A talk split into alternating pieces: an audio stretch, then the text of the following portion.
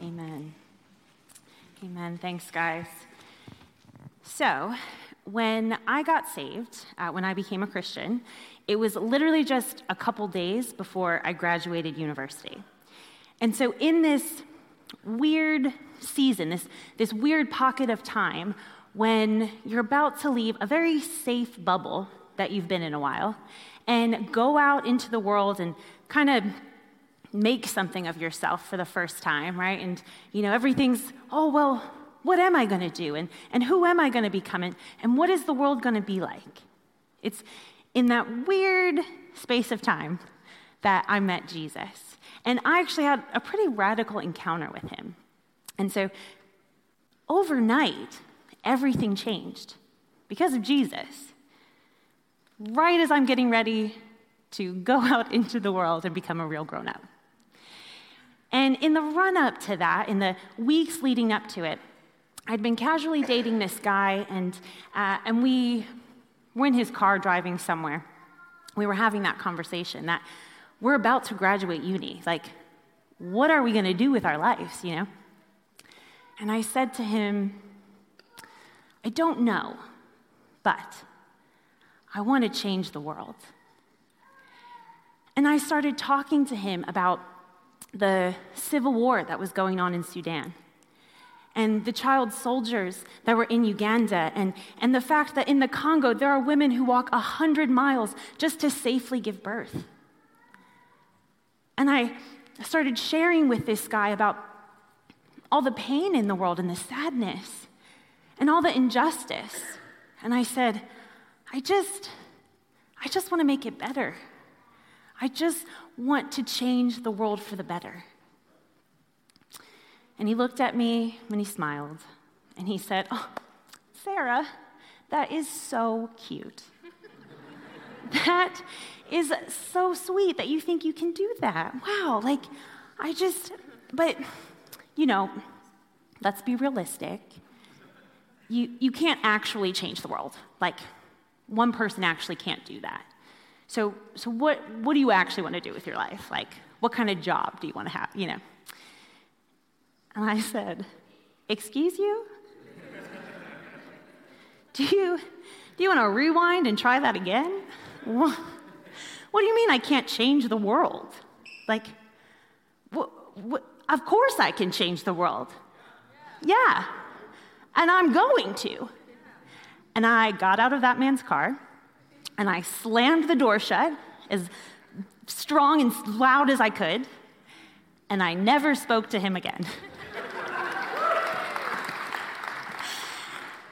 because I was irate that this man didn't think we could change the world. And I just thought, what, what a sad way of thinking. What a lazy way of thinking. But the question stuck with me for weeks, leading up to and, and on graduation and after graduation of how am I going to change the world? Because actually, I had no idea. And he was right. Like, I was just one person. I was just little old me living in middle of nowhere, South Carolina. What was I going to do? Except now I had Jesus. And Jesus had to be the answer, didn't he? Right? Like, he had to be the solution to all of this because I knew what he had done for me. I knew that he had completely transformed my heart and my life. And if he had done that for me, well, he could do that for anyone. He could do it for everyone. Maybe, hopefully, you also have a story like that a story of when Jesus came and he saved you and he changed everything. We've been journeying through Acts, hearing about one of those stories. We've, we've been journeying uh, with Paul, hearing about his story and the things he did to change the world with Jesus. Now, remember when we first met Paul, way, way back in Acts 9, he was a bad guy. Like, He was the villain of the story, right? He was a baddie. And then he's walking on the road to Damascus and he has this crazy encounter with Jesus. He's literally blinded by the brilliance of the Lord. And all of a sudden, he knows. He knows who the Lord is, and everything changes. Everything changes for him.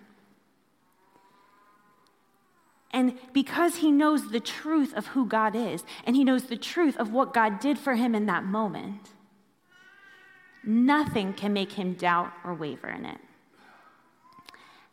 And he goes through a lot, right? We've read and heard about the death threats that Paul's had, the imprisonment, the torture. He's been through a lot of court cases. And we're about to find him when we pick up in 26. We're, we're about to find him in yet another court case.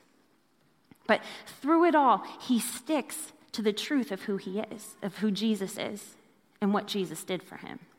And because of that, because of that personal story and testimony that Paul has, he literally goes from being a murderer to a missionary.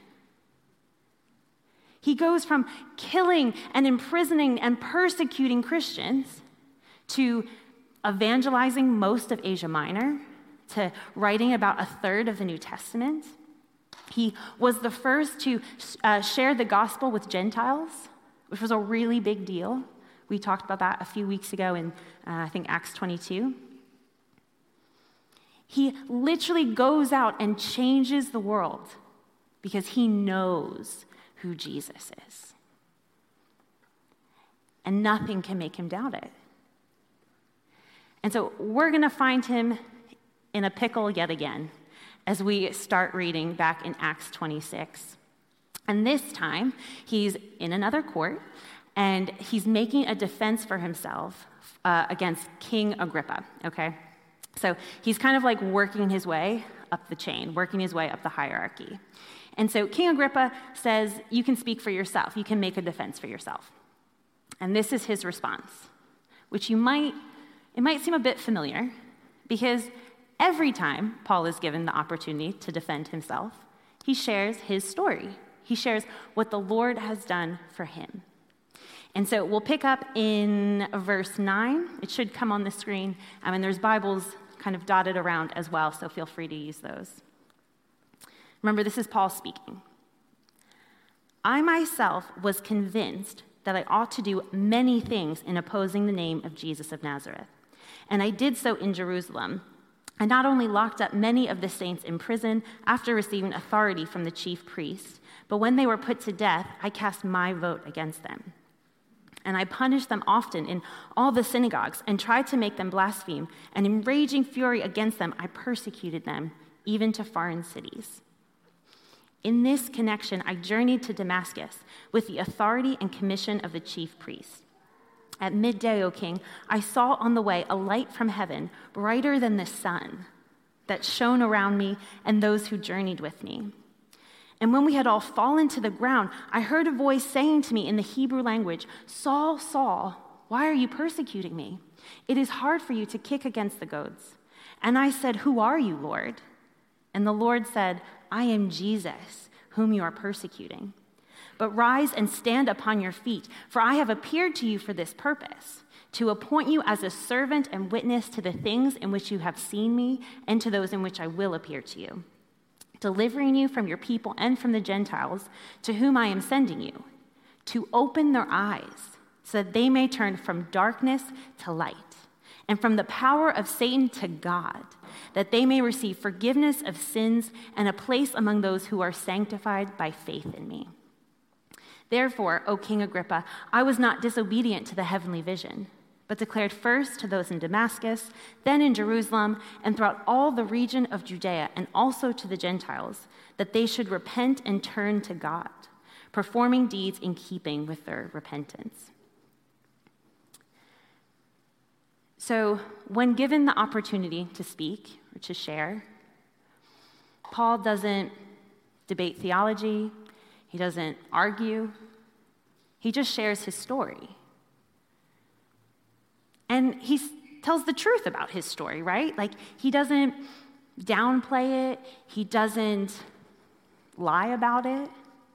He did those things. He persecuted these people. He was a part of their murder. And so he shares that. And he shares what Jesus did, and he shares what he's, he's like now. And everyone in that room hears it. And what they're hearing is a bit confusing for them, right? Because it's like, okay, okay, Paul, you're telling me that this group of people that you used to murder, you're now one of them. And this, this God, this Jesus that you are now in chains for, you used to do everything in you to oppose them. How? How is that possible? How did that happen?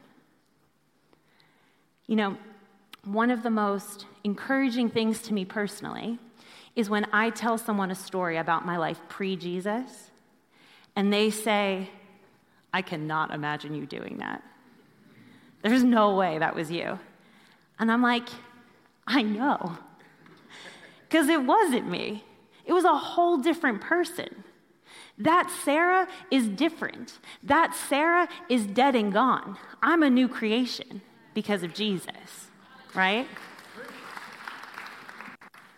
And the, the Bible actually talks about that in terms of life and death.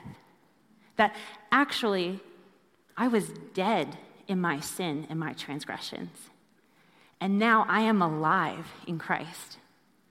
That I was in darkness and now I'm in light. That I was in one kingdom and now I'm in this, this kingdom of, of grace and joy and life and goodness and peace. I'm in the kingdom of God now. And the only thing that changed that is Jesus. That's it. So, whenever I share my story and my testimony, whenever Paul shares his, whenever you share yours, what you're doing is you're proclaiming the resurrection of Jesus Christ. You're saying, This is who the Lord Jesus is. This is what he's like. That he gives restoration and mercy and kindness and love. A love that will change everything in your life. Stories are important. Testimonies are important because they proclaim who Jesus is. And every time we share ours, what we actually do is we invite everyone who hears it into that story. We invite them to know the resurrection of Jesus. We give them an opportunity to know the restoration of the Lord. So your story is important. Of all the things Paul could share in that moment, he shares his personal testimony. He shares the, the one thing that is completely and uniquely just him and Jesus's their journey together. Your story is important, and it's powerful, and it's impactful, and significant. And so today, we're going to share some stories. And we're going to hear some amazing testimonies of what Jesus has done and who, what he's like, who he is. So I've invited a couple people to come up and share their testimony from the front. Um, and so the first one I'm going to invite up is Steve Wiper. If you want to give him a little round of applause.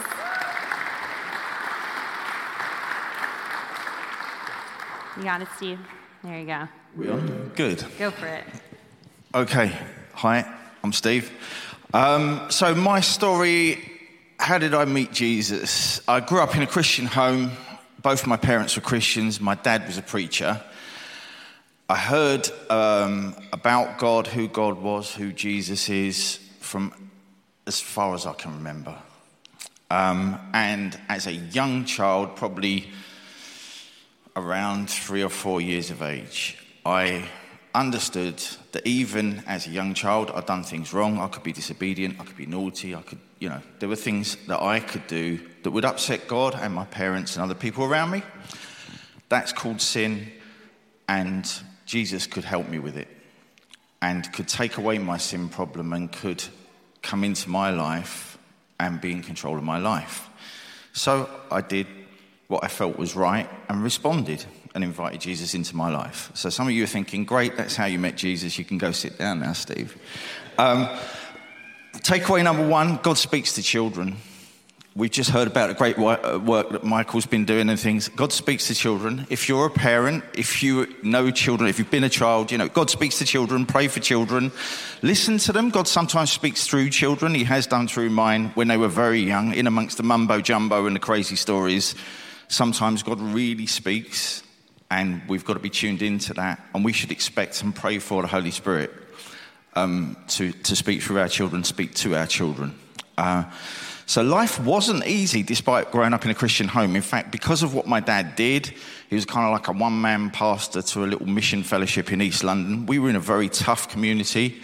My school, schools were horrible, full of kind of bullying and craziness, and that, amongst other things, and my dad was quite strict.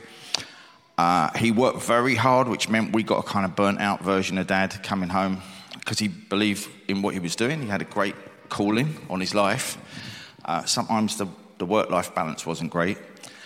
Um, so I kind of grew quite resentful of a number of things and lots of things I wanted to do but couldn't do growing up and um, rebelled. And particularly the years of 10 to 20 weren't great. Uh, I went to schools with some very violent people. Some were involved in football gang violence in the 70s and 80s, and um, they were in my school, you know, carrying blades to school back in the 70s. Can you believe it? So I got into a place where I kind of decided I actually would take control of a number of these issues. And um, different resentments and anger built up in me uh, to the point where, and rebellion, and I just sort of often thought, yeah, God, you know what? Me and you can do business perhaps when I'm older. But right now, I'm going to be Lord of my life. I'm going to be in control. I'm going to take, you know, do what I want, do this, do that, um, and go after things that I want to go after. Um, and for a while, it seemed quite good. You know, I was doing what I wanted to do. People weren't telling me what to do, and I was, you know, and just got my life into a real mess. I hurt people. Um, I got, again, that anger thing didn't go away, got bigger. Um, I can actually say publicly there was at least twice in my life, probably during that period as a late teenage years, maybe even into my 20s after I'd, I'd really had an encounter and come back to God, where I was so angry and it shocked me when I, in the cold light of day, when I sat down and realized I was angry enough to kill someone. There's someone, particularly one instance I can think of, where I went out looking for someone. And if I'd have found them, I was going to do serious damage, and it wouldn't have mattered where it stopped. And that's a horrible thing for someone who's invited Jesus in their life already and had an encounter with God to have to say. But that was something I've had to deal with along the way. It never completely goes, but I've had help, counseling. So, folks, if you relate to that, there is help, and you can get through it and bring it to God. He enters into it, and He helps to heal that and other other things. Uh, I lost my mum when I was 16. She'd been ill for two years. A woman who'd served God all her life, so that didn't help my kind of feelings of resentments and things like that. The Christian life is not easy, but it's worthwhile. Lots of things in this life are not easy, but they're worth. God is with you, He's faithful. He's been faithful to me through ups, downs, difficult times. He's brought me to a place where, um, do you know, one of the things I felt God, I was trying to pray, sitting there, listening to Sarah, thinking, right, what do you want me to say? One big thing I, I feel God wants to say today. Ke- Kevin brought a word earlier that the door is open, there's an open gate, you know, there's an open access to God here today. Imagine the most whole, best version of yourself, the closest to God you could be. Imagine any things that hold you back from that now. They are the things that God wants to do. That's what He said to me for my life work on these issues, work on this, and keep going. So if I'm still breathing, I'm still on a journey, and it's still going on, but God is faithful. I've probably had five minutes now, have I?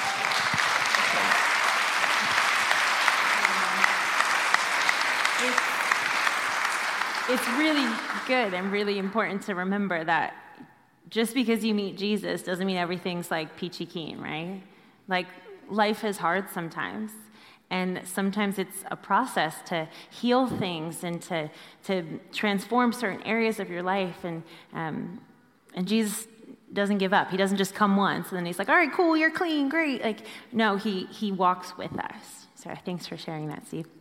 Um, next up is Zoe Britnell. Come on up, Zoe.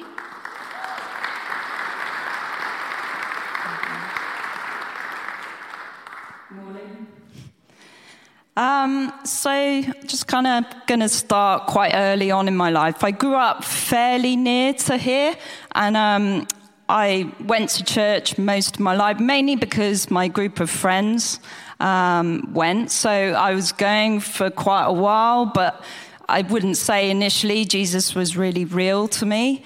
And then as time went on, um, as I carried on going to church, hearing about him, I decided no, I, I, I knew the reality of Jesus. And so I invited Jesus into my life when I was about 11.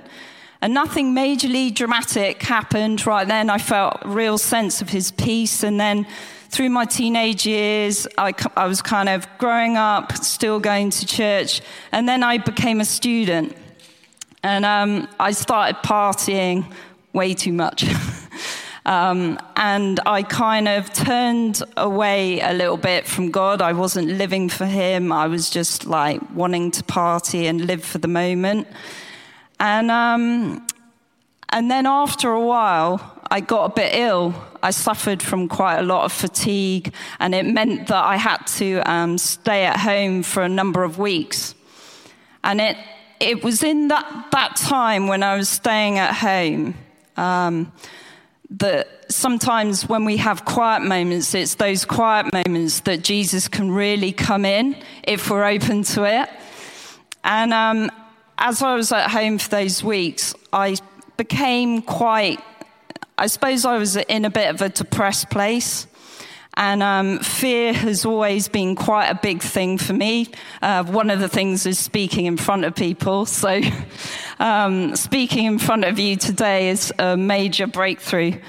But as I was um, kind of at home, just thinking, I'm not sure my life is really going in the right direction here, I asked Jesus to come close again. And he started to come close, and I started to feel his presence again. And at that time, I decided to do a discipleship course with a church in Wales. So that was like a major step for me. And also around that time, I had a couple of encounters. I'm not sure up to that point I really had a full revelation of God's love for me.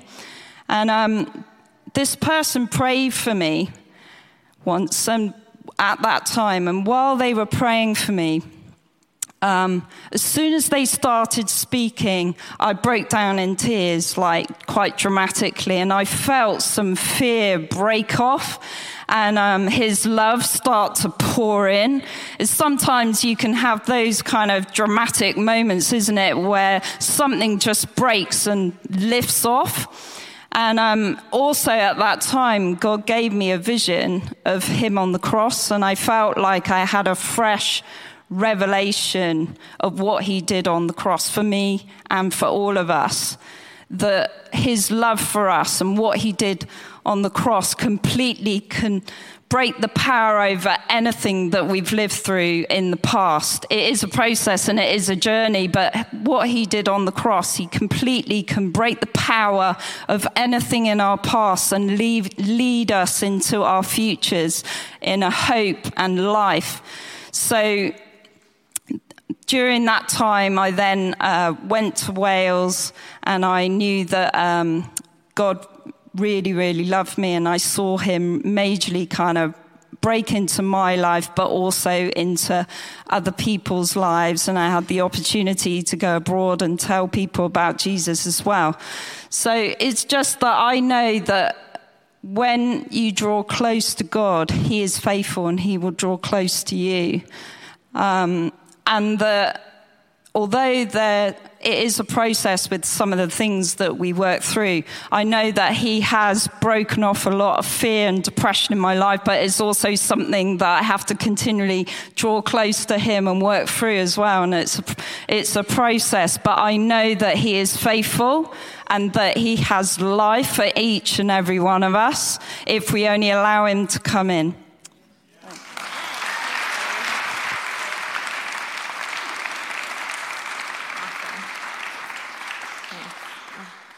It's funny, when I asked her, I didn't know she was afraid.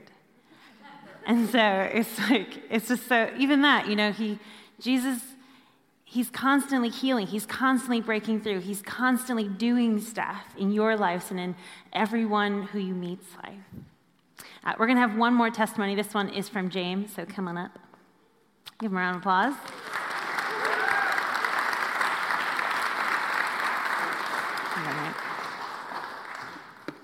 Hi. Um, a lot of you know me here, but some people I don't recognize anymore. Um, I'll start off by saying the man that stands before you isn't the man that once stood. BC, that's before Christ. Um, I've lived a thousand lives, 999 of them unfulfilling.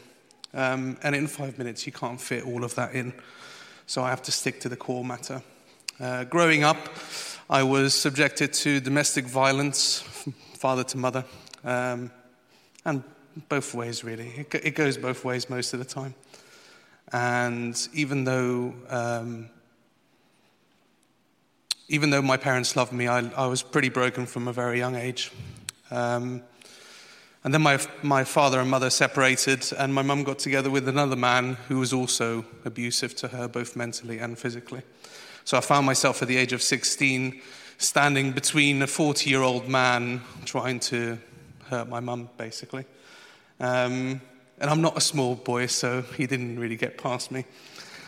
Um, I found myself at the age of 16 doing that. I spent most of my years after that. Um, kind of drowning in addiction, alcohol, drugs. My father passed away at the age of 17 because he, he had an addiction. Um, he was 36 when he passed away. Um,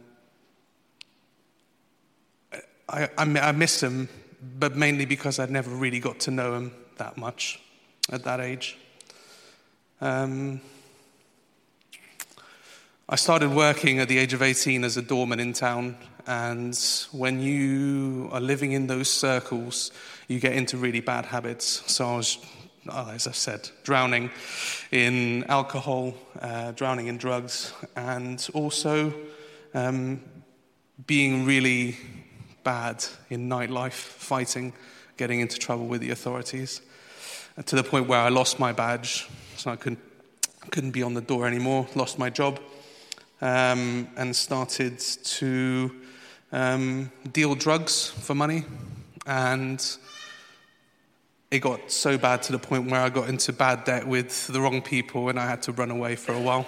So I went back to the old country. I'm from Portugal. Um, I went back and uh, I was there for a while, hidden away from the world. When I came back, um, debts paid, I um, I went back into the same cycle, working to drink, drinking, going back to work. And yeah, it was, it was a very dark time in my life. And until I met my beloved Hannah Marie, um, our relationship was incredibly broken at the beginning. Um, it was dysfunctional, is probably the word to use here. Uh, and we broke up and we came back together because there was something there. And Hannah was already a Christian at this point, um, except she'll tell you herself that she wasn't practicing at this time. Um, and she said, maybe we should start looking for a church. So we did. And we went to a few churches. And we ended up here, except not here. This was back in Merrick Hall. Um, and first person I think I saw when I walked through the door was John. And it was like, hi! And the biggest man in the world I've ever seen has approached me and like hugged me. And I was like, okay, all right, I can, I can, I can fake this for this relationship. That's what I told myself. Um, we went to a welcomers meal. The, the good thing, well, not the good thing, but the interesting thing about this is we had the biggest argument before we went to a welcomers meal. And those of you that have been to a welcomers meal, it's amazing. Spot on. Food was amazing. We had a big argument. Hannah was like, I'm not going. Come on, we've made a commitment, let's go. So we did. We spent the evening there sharing our time. And as I was speaking to Aid, and a gentleman named Mike Stevenson, who will forever be remembered in my testimony. Um, after I told them a little bit about who I was, they said, Mike turned to me and said, What an amazing testimony. And I thought to myself, I didn't know I had one of those. I thought testimonies were for people who were broken, who were on the ground about to die. And then all of a sudden, Jesus comes in and lifts them. I didn't think I, I was there. Um, that really stuck with me. The following day, Aid was giving a talk on stage and he invited people to pray. Pray this prayer if you want Jesus in your heart. And I did. And I gave my life to Jesus the following day. Now I'm married to my wonderful Hannah Marie. I have a beautiful daughter named Aria. I have a stable career. I have everything I could possibly ask for. Um, and that's because Jesus came and did a work on my heart and I'm a completely changed man before you. Um, and I'm not the finished article. But he's continuing to work on me and will continue to work on me throughout my life. So give it a shot, guys.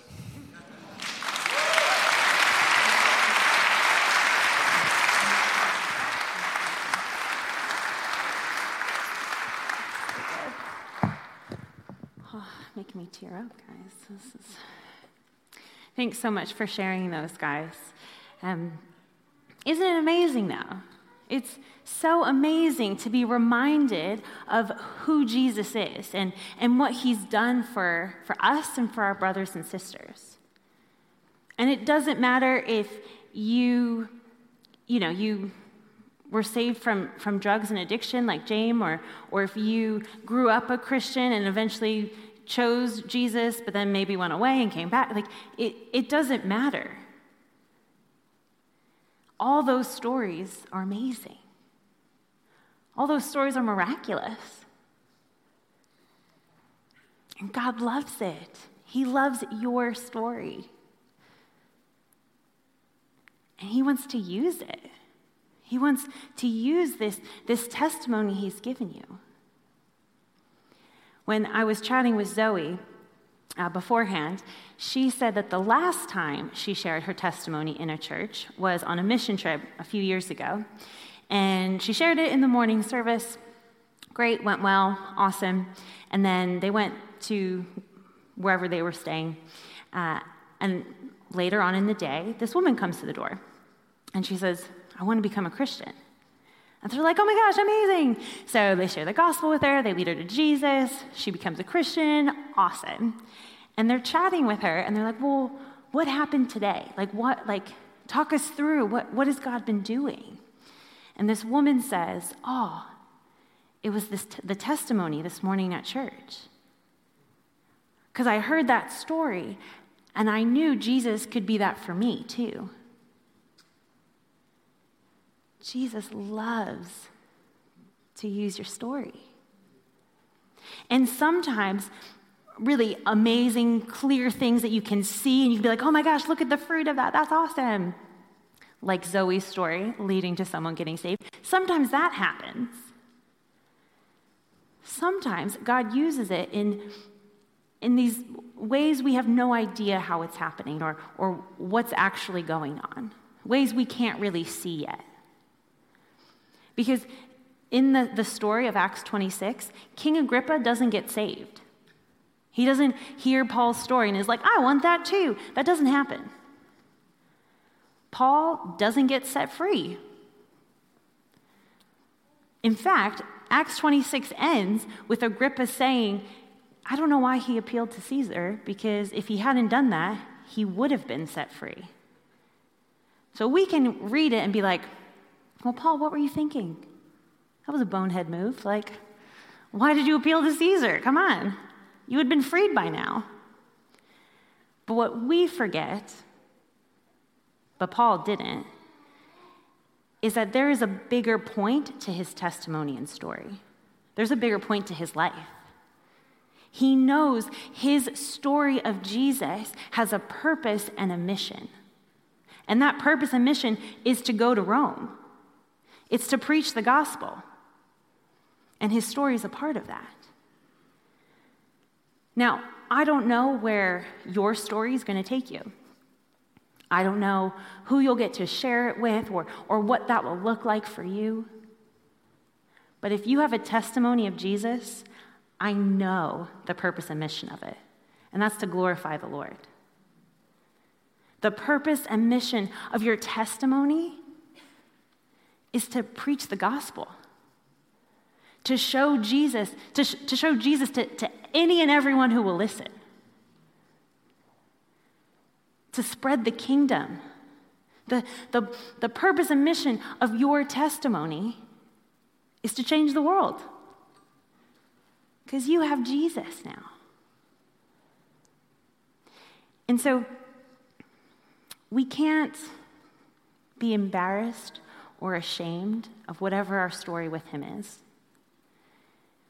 We can't downplay it or underestimate it because it's powerful.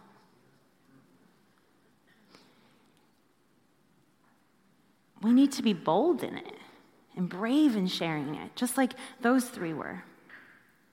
And so that's what I want to pray for you guys this morning. That you will be bold and I mean, maybe even to the point of like obnoxious in, in saying who Jesus is and what he's done for you. That you won't be scared or ashamed of your story anymore.